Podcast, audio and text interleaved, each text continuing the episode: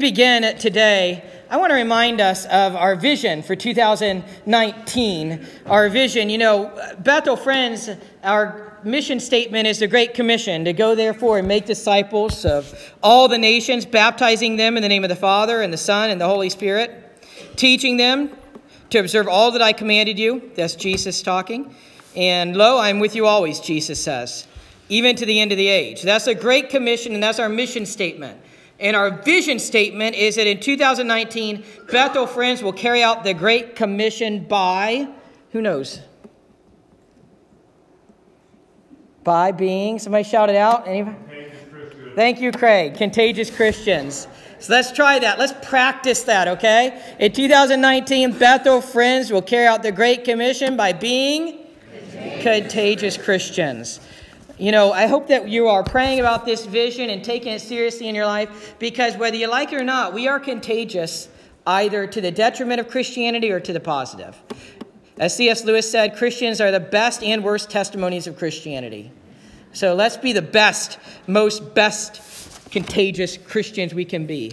As part of our um, vision, we have SMART goals, and I want to remind you just a couple that maybe you can pray for. We are asking God to pray uh, in prayer. We are asking God in prayer for 15 new believers to be added to our fellowship in 2019. I hope that you have and will continue to join me in prayer for 15 new believers to be added to our fellowship in 2019. It is awesome when you see new believers because it is so new to them. It is so fresh. They are so excited for their faith in a way that we should be and ought to be, but it's new to them. And they have all these non Christian friends and family members to share the gospel with. We need to pray for 15 new believers. Minimally, we need to be praying that God puts people in our path for us to represent Christianity too. We also are uh, hopefully praying that we can contagiously touch 1,000 people through Bethel Friends this year with the love of Jesus. You know, we're going to continue the dance ministry, and that's um, also been on our Facebook page and website. We also are looking into Celebrate Recovery, and we're doing that. That's part of our SMART goals. I want to highlight one other, which is investigating different sports ministries. And Pastor Carl, our administrative assistant, is making contact or has with Upward Sports, which we're looking into Upward Soccer. So we're looking into that. We're, that's part of our Vision SMART goals of 2019, and I wanted to remind you about them, but especially the broader actual vision be contagious Christians. Be contagious Christians. And what can you be contagious about? The grace of Christ, the grace of Christ. And if you've noticed a theme as we go through Galatians, if you notice a theme, we see the grace of Christ repeated again and again and again throughout Galatians. But even as we look at it, dealing with our salvation, we have we're saved by grace through faith. Even as we look at it that way, remember that we need to extend grace to others as well. As God gives us grace, let's make sure that we are giving other people grace. Some of us, and I'll say us, can be some of the most critical people. We're just waiting for somebody to mess up. Some of you right now, you're just waiting for me to mess up this morning and say something wrong, quote a scripture wrong. And I tell you, I will, because I am a fallen human being and trying to pursue Christ.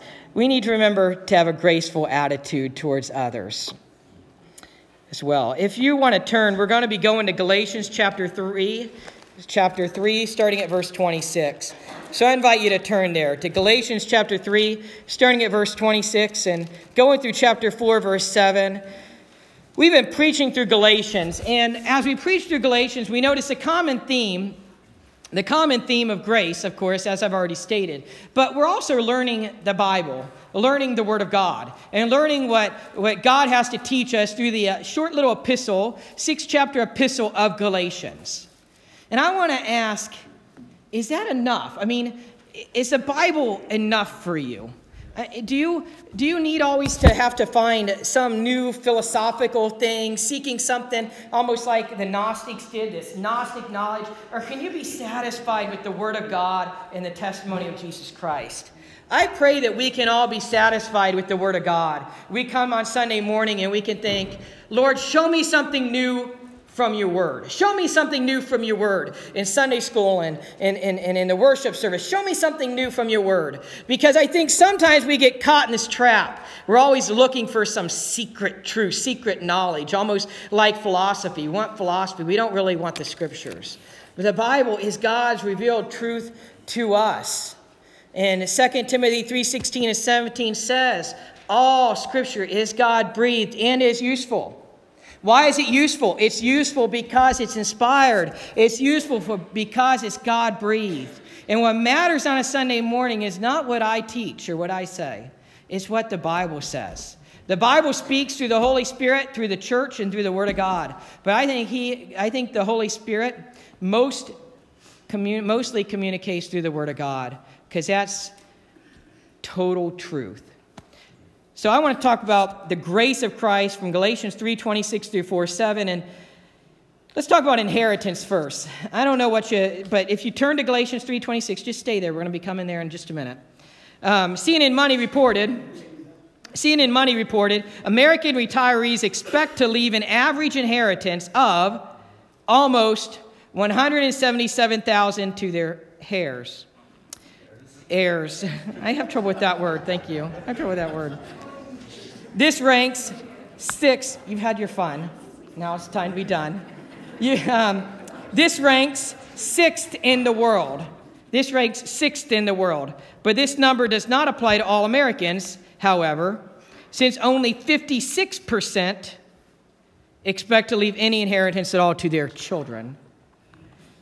So 177,000. But you know, we see in this passage in Galatians, we see an inheritance which we receive in Christ. As being adopted into God's family, we also have an inheritance in Christ. So my theme today is we are no longer slaves, but children of God. We are no longer slaves, but children of God. Everybody take your pointer finger and point it at yourself and say, I am a child of God.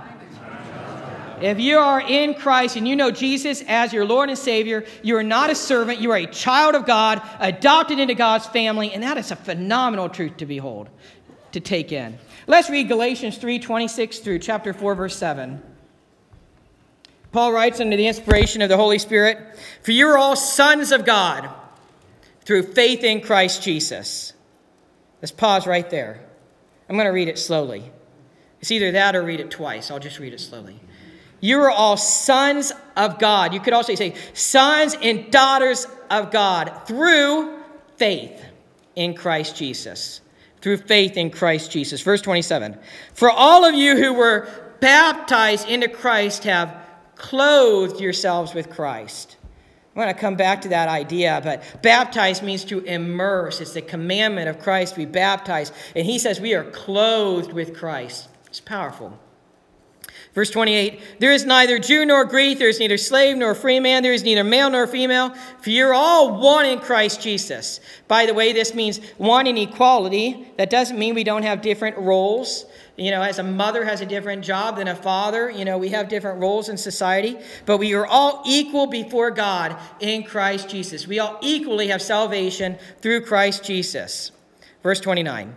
And if you belong to Christ and you are Abraham's descendants, heirs according to promise. Chapter 4, verse 1. Now I say, as long as the heir is a child, he does not differ at all from a slave, although he is owner of everything. But he is under guardians and managers until the date set by the father. So also we, while we were children, were held in bondage under the elemental things of the world.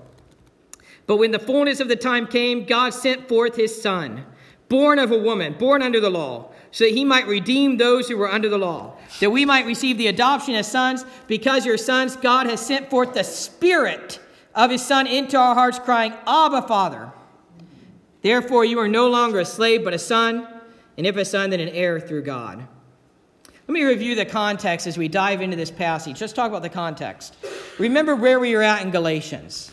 Remember where we are at in Galatians. Paul's been writing about the law. The law had a purpose, it was not purposeless.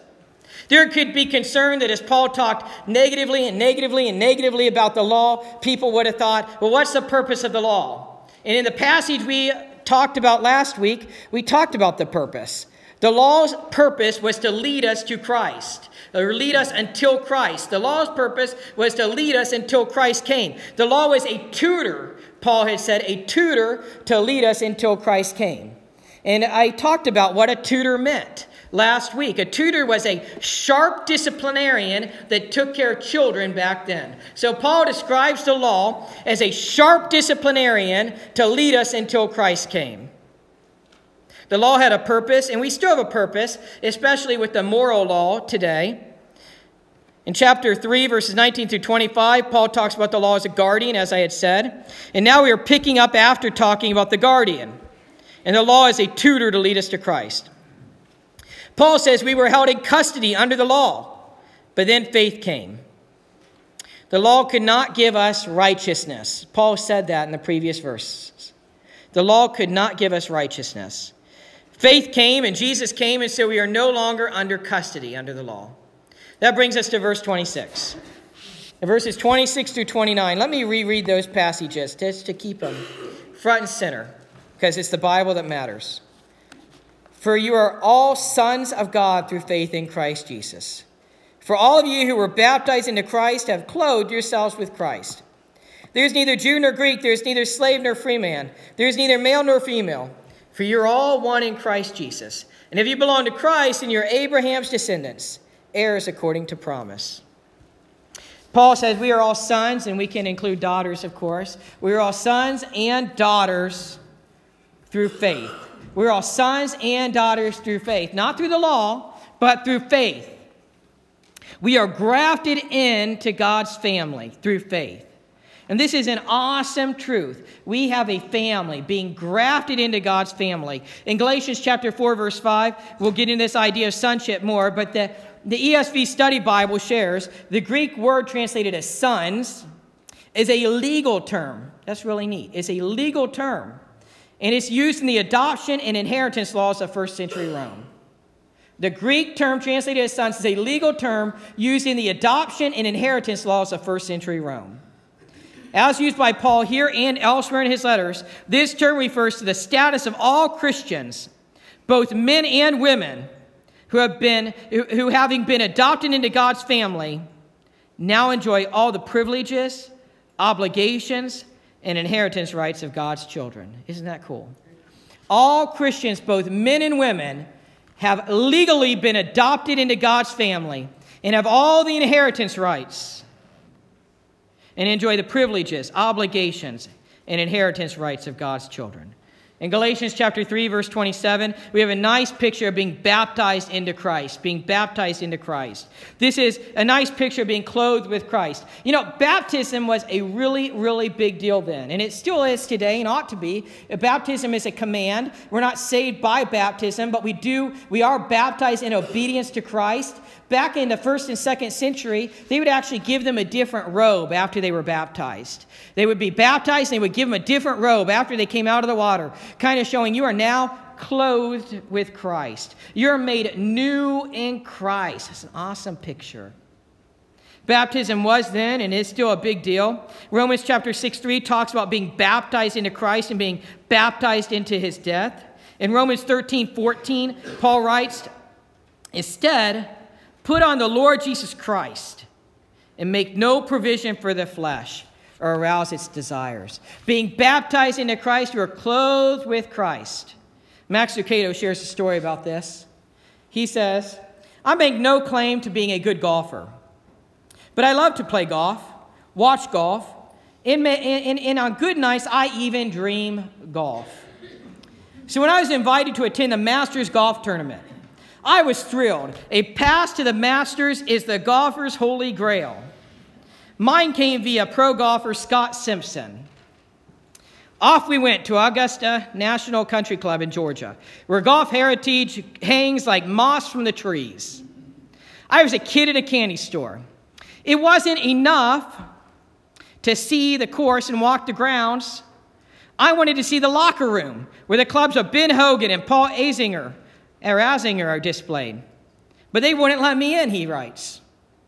A guard stopped me at the entrance. I showed him my pass, but he shook his head. I told him I knew Scott, but that didn't matter. Only caddies and players, he explained. Well, he knew I wasn't a player or a caddy. Caddies are required to wear white coveralls. My clothing was a dead, a dead giveaway. So I left knowing I had made it all the way to the door, but was denied entrance. God has one, here's the application God has one requirement for entrance into heaven that we be clothed in Christ. When someone prays, take away my sinful rags and clothe me in your grace. Jesus, in, act, in an act visible only to the eyes of heaven, removes a stained robe and replaces it with his robe of righteousness. He removes the stained robe and replaces it with his robe of righteousness. What did Jesus do for you and me? He put on our coat of sin and wore it to the cross. As he died, his blood flowed over our sins and they were cleansed. Because of this, we have no fear of being turned away at the door of heaven. That's an awesome illustration. In Galatians chapter 3 verse 28, it says we are all one in Christ. We are all one in Christ. There's neither Jew nor Greek. There's ne- neither male nor female. There's neither slave nor free man. For you're all one in Christ Jesus. This verse does not mean we lose our identity. It does not mean we lose our culture. It just means that we have equal status before God, regardless of your, of your culture, regardless of your gender. This does not mean there are no longer gender roles, though. Romans 3:22 says, namely, the righteousness of God through the faithfulness of Jesus Christ for all who believe, for there's no distinction. 1 Corinthians 12, 13 says, For in one spirit we were all baptized into one body, whether Jews or Greeks or slaves or free. We were all made to drink of the one spirit. And I love Colossians 3.11. Colossians 3.11 says, Here there is neither Greek nor Jew, circumcised or uncircumcised, barbarian, Scythian, slave or free, but Christ is all and in all. Christianity transcends cultures. It's not tied to America or China or the Middle East or anywhere. It transcends cultures. Galatians 3:29 is an important summary. If you belong to Christ, you're Abraham's seed and you are heirs according to the promise. Really awesome. Now, Paul drives the point home in Galatians chapter 4, verses 1 through 3. And I want to reread that text so it stays fresh. Galatians chapter 4, verses 1 through 3. Paul says, Now I say, as long as the heir is a child, he does not differ at all from a slave, although he is owner of everything. But he is under guardians and managers under the, until the date set by the father. So also we, while we were children, were held in bondage under the elemental things of the world.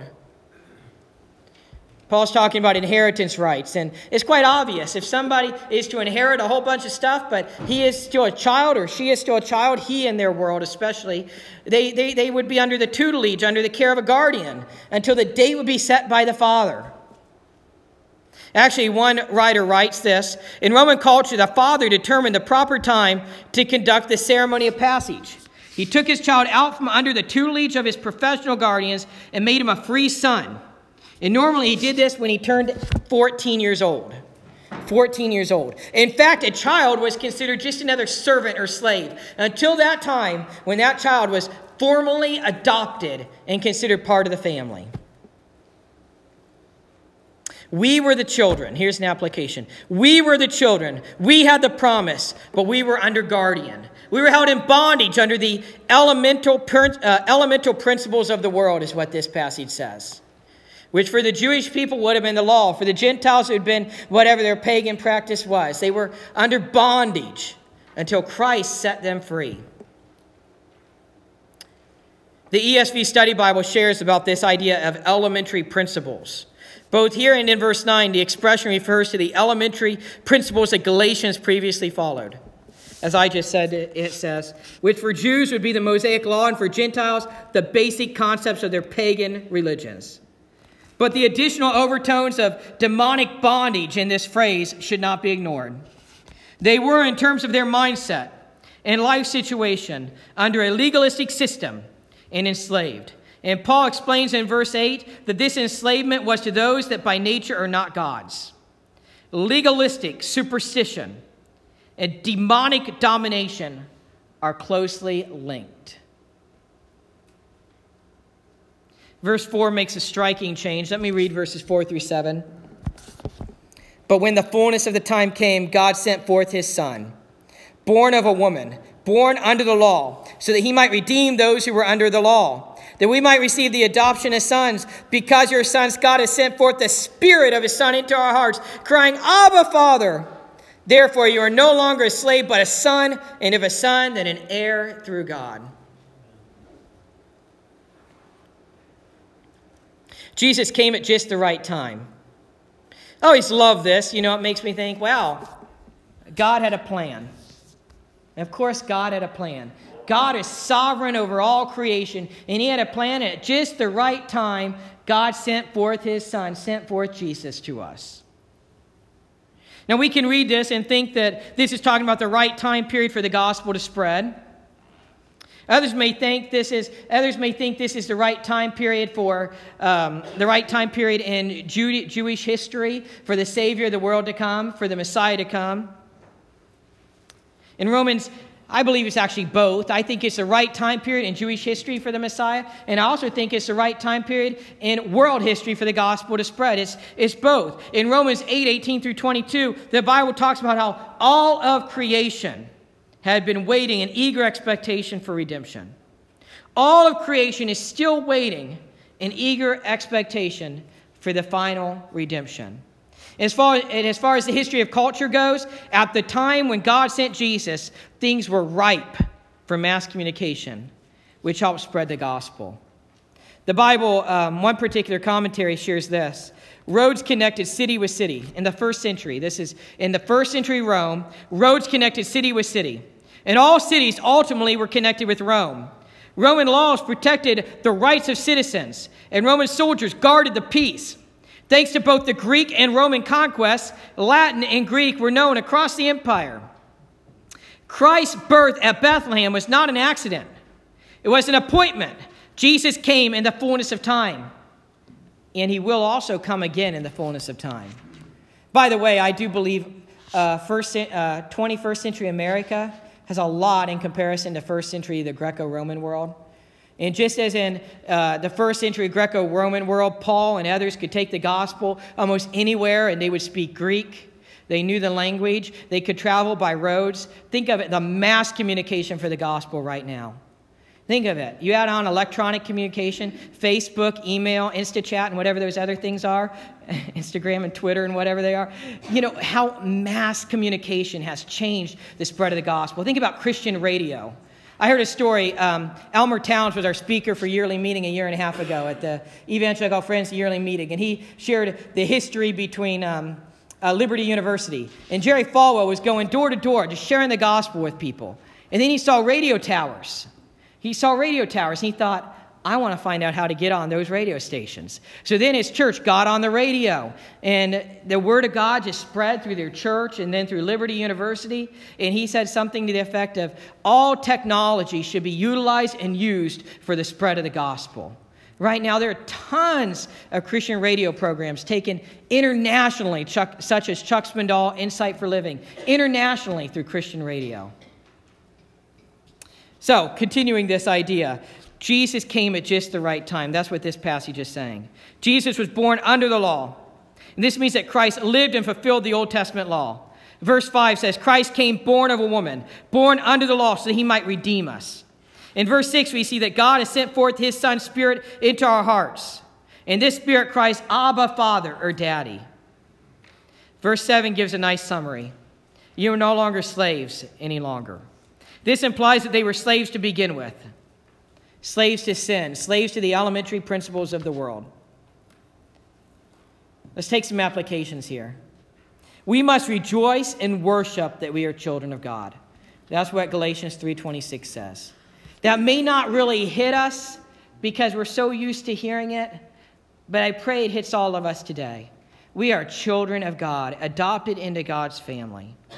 We must live for Christ, recognizing that we are baptized into Christ and clothed with Christ. We have admittance into heaven because Jesus has took our sin and given us his righteousness. We must not allow cultural differences to separate us from others. And this is a big one a big application. Neither Greek nor Jew, slave nor free, male nor female, we are all one in Christ Jesus. And I think we could add many other cultural groups, black, white, whatever. We are all children of God, and we must repent of any racist thoughts which we battle. And I think if we're honest with ourselves, we all battle them. And we need to repent of them, confess, us to God, confess them to God, and ask God to transform our thinking. By the way, on that note, it's amazing because a Methodist church just last week reaffirmed traditional marriage, and they did so largely because of their missions in Africa. Their missions in Africa and overseas, and all these churches in Africa came and represented the Bible better than the churches in America did. It's an awesome expression of the kingdom of God being multicultural. We must and will confess and repent of any racist thoughts. We must challenge and encourage unity. We must stand up for those who are put down by others. This all comes from Galatians 3:28. We must, we must not, though, we must not misinterpret chapter 3, verse 28 in a way that takes away differences between cultural groups and roles. There's no problem with that. There shouldn't be.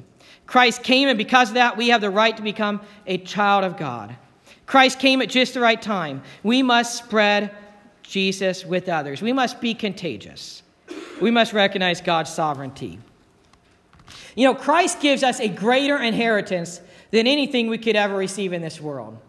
And it's all about Christ communicating himself to us. The first Russian cosmonaut, Yuri Gagarin, and I might have mispronounced that. If any of you know the correct pronunciation, you can correct me later. Use your critical spirit and. Uh, I'm just kidding. Yuri Gagarin famously said when he got to space, he said this My atheism has been confirmed. He said, I went up in space and looked around, and I didn't see any God. Shortly after that, C.S. Lewis wrote an essay responding to Gagarin's statement.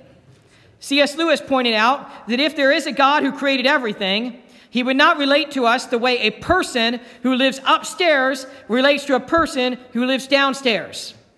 This seemed to be Gagarin's assumption. Gagarin's assumption God lives somewhere up there. And if we climb high enough, we'll find him. If God is creator, C.S. Lewis said, then he would relate to us more like Shakespeare relates to Hamlet. Hamlet is never going to find out anything about Shakespeare by going backstage. The only way Hamlet knows Shakespeare is if Shakespeare writes information about himself into the play. The gospel goes one better. God inserted himself into the play. He wrote himself into creation, and amazingly, he did so not only as the judge, which he would have been right to do, but as a suffering Redeemer. God wrote himself into creation. John 1 1 through 114 talks about the Word, which is God, taking on flesh and becoming one of us. I hope you've accepted Jesus' free gift of salvation. The Bible uses four verbs, four verbs to describe our commitment to Christ. They're confess, believe, commit, trust. We need to confess we are sinners in need of a Savior. We must believe that He is the one and only Savior. We must trust in Him and commit to Him. Let's pray right now. Dear Heavenly Father, we come to you in gratitude and thanksgiving for our awesome salvation, being adopted into your family, no longer being slaves and servants, but being children of Almighty God. Lord God, if there's some here right now who have not accepted your free gift of forgiveness, I ask that they would do that today, confessing they are a sinner in need of a Savior, believing in you as the only Savior, trusting in you and committing to you. Lord God, if anyone here, if any of us need to repent of anything, I would ask that the Holy Spirit would convict us so that we repent and turn and follow you. But we need your help, Lord. We need the Holy Spirit to help us as we leave this place. It can be sometimes easy to be a Christian on Sundays and on Sunday morning, but it might be difficult on Mondays and Tuesdays and the rest of the week.